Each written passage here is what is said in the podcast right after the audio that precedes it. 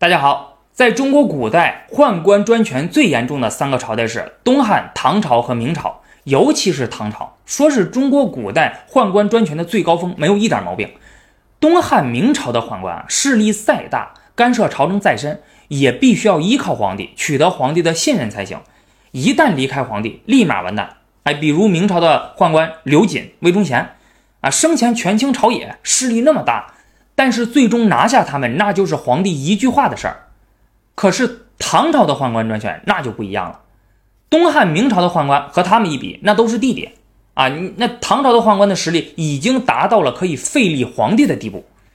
唐朝中后期的皇帝中有九位是宦官所立的，有的皇帝呢想着收回大权，想清除宦官的势力，结果直接让宦官给清除了啊！要么是逼迫你退位，要么就是直接杀死，就是这么拽。之所以会造成这样的不同，它的答案呢，还是要从三朝的宦官专权形成的原因里去寻找。首先，我们先来说一下东汉。东汉为什么会形成宦官专权呢？主要原因就在于东汉大部分的皇帝在位时年幼，无法亲政，这是东汉王朝的先天缺陷。东汉有一个非常奇特的现象啊，这个在很多其他的王朝里是不多见的。就是东汉的皇帝继位的时候，大部分年龄都很小。东汉一共有十二位皇帝，除了前三位皇帝光武帝、明帝、章帝之外，其余的九位皇帝继位时年龄也就是在几岁到十几岁而已，最大的呢也不超过十五岁。其中第五位皇帝汉商帝啊，继位时才刚满一百天，就是个幼儿，这也是中国历史上继位时年龄最小的皇帝。后来不满一岁就夭折了，也就成为了中国历史上寿命最短的皇帝。皇帝年幼，自然无法亲政啊啊！于是皇太后临朝称制，垂帘听政。但是太后自己一个人能力有限，而且身为女性也在后宫，对吧？她有些事情也不方便处理，所以一般就会让自己的娘家人，比如自己的兄弟子侄啊啊帮衬着，于是就形成了外戚专权。等小皇帝长大之后，不甘心大权旁落，想要夺回权力。这时候他所能依靠的就只有身边的宦官了，于是就会利用宦官发动政变。成功之后，宦官就会执掌政权，造成宦官专权的现象。东汉中后期的皇帝不仅继位时年龄小，寿命普遍也不高，活得短。去世之后自己没有孩子或者孩子年幼啊，新继位的皇帝呢年龄也小，也无法亲政。这样会再次出现皇太后临朝称制、外戚专权的现象。等着年幼的皇帝长大后啊，又会利用宦官集团发动政变夺权，于是反反复复多次循环啊。所以呢，东汉中后期的历史经常出现的一个政治现象，就是外戚与宦官交替掌权。宦官专权经常会给人民造成危害啊，但是东汉宦官与弱百姓横行乡里的程度，欺压普通老百姓的程度，要比唐朝、明朝更严重。啊，也更早。赵毅在《念二史札记》里就说呀：“唐明淹死啊，这个淹死呢，就是指的就是宦官，先害国而急于民；东汉则先害民而急于国。”说完东汉的宦官，那接下来就要说一下唐朝的宦官了。啊，唐朝为什么会形成宦官专权呢？这个和安史之乱有很大的关系。安史之乱可不是一场简单的叛乱啊，它对于唐朝的影响是巨大的。唐朝后半段的历史的很多问题都可以追溯到安史之乱。唐朝自安史之乱之后由盛转衰，地方上藩镇林立，不听中央号令，甚至时有反叛的事情发生。朝内文臣朋党相争，中央集权和皇权受到了严重的冲击，这就使得皇帝不信任文臣啊，更不敢信任武将。那他信任谁呢？那皇帝总要依靠一部分人啊，宦官。啊，皇帝一是觉得宦官就是家奴啊，一直在自己身边，我知根知底，比较容易控制，而且都是无根之人，你也不用担心他会篡夺自己的皇位。二是呢，在许多危急关头，宦官都站在了皇帝一边，让皇帝觉得他们值得信任。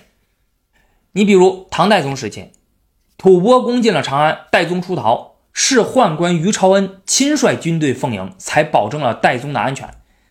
再比如唐德宗时期，长安发生了泾原兵变啊，德宗出逃，他召集禁军，却没有一个人跟从他，最后是只有宦官窦文场、霍先明他们率领的宦官跟从他。因此，这些皇帝就觉得啊，文臣武将平时说的特别好听啊，精忠报国啊，怎么怎么怎么着的，关键时刻都不靠谱啊，不顶用，还得是靠宦官才行。所以他们就对宦官非常的信任。从唐代宗开始呢，就设置了枢密使啊，这个专门由宦官担任，负责接收朝臣和地方的奏表，向中书门下传达帝命。也是从唐代宗开始，宦官掌握了中央禁军神策军。这个神策军可了不得，他是唐朝中后期中央朝廷直接控制的主要的军事力量，是唐朝中后期维持统治的最重要的军事支柱。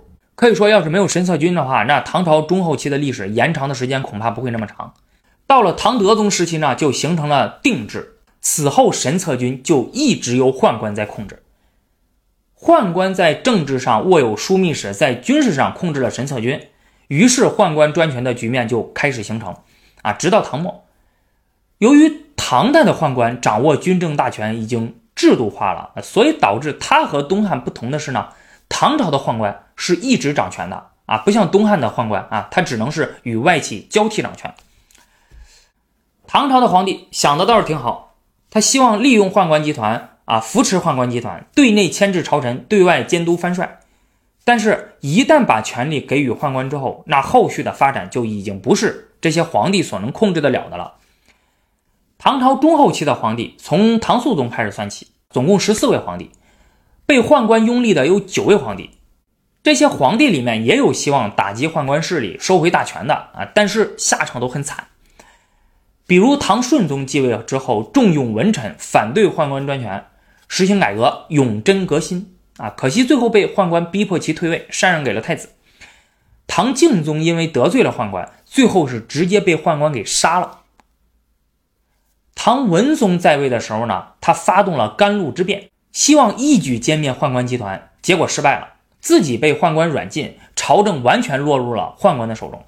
临死之前，他本来是想让太子监国，结果呢，直接被宦官篡改了遗诏，废掉了太子，改立其弟李炎为皇太帝，负责处理军国大事啊。后来那个李炎继位之后，啊，这个就是唐武宗。大家能看出来，唐朝的宦官专权那可比东汉严重多了啊，也比后来的明朝要严重。赵翼在《念二史札记》中就说：“东汉及前明，宦官之祸烈矣，然犹窃主权以肆虐天下；至唐，则宦官之权反在人主之上，立君、弑君、废君，有同而戏，使古来未有之变也。”说到这里。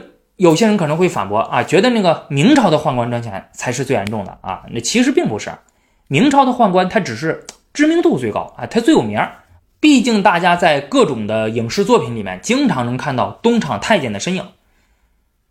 这里先说一下明朝为什么会形成宦官专权，啊，主要原因就在于明朝时期的皇权的极度扩张。明清时期是中国古代皇权专制发展到顶峰的时期，从明太祖朱元璋开始，他不断的开始加强皇权，大权独揽啊！你像明太祖朱元璋，他把那个丞相给废了，什么事儿一直都是他说了算啊。可是皇帝一个人精力有限，他处理不了这么多的事儿，于是就设置了内阁。内阁大学士把各处官员呈上的奏章，先不给皇帝看，他先自己看。以皇帝的名义，他做出答复，用小票墨书贴在奏章上，供皇帝御批。哎，这就被称为票拟。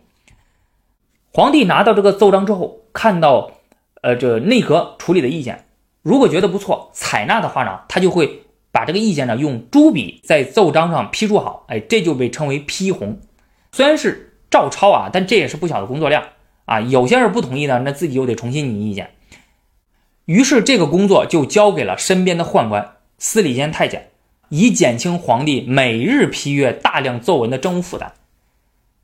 明朝有的皇帝比较勤政的，哎，你比如像这个明宣宗，虽然也让宦官批红，但是他一定会再审查一遍啊，看看你里面有没有搞什么猫腻儿。但是有其他不少皇帝啊，比如明武宗、明熹宗啊，爱玩爱闹，也不愿意处理朝政，批红的权利就彻底落在了宦官手里。啊，由他们代为处理朝政，于是宦官专权就这么形成了。当时有种说法叫“内阁之票拟，不得不决于内监之批红”。不过，你从这里也能看得出来，在明朝宦官专权它不是一个违规的现象啊，它是受到制度的保障的。这一点和东汉、唐朝就不太一样。虽然明朝的宦官势力很大，除了政治上有批红的权利啊，甚至还控制了东厂、西厂这样的特务机构，很受皇帝的信任，但是他也没有超越唐朝，因为在明朝的时候。这时候，经过了唐朝之后数百年的发展，皇权已经高度集中了，宦官无法超越皇权。二是因为对于明朝皇帝来说，宦官只是他用来减轻负担、制约朝臣的一种工具，是维系权力结构平衡的一个砝码，而绝不是其中唯一的依靠力量。那文臣集团呢，在朝中势力也很大啊，也经常和宦官集团争权。另外，军队也不在宦官手中啊。我们看明朝的历史就知道，明代的宦官要想专权，他必须要学会哄皇帝高兴，要取得皇帝信任才行。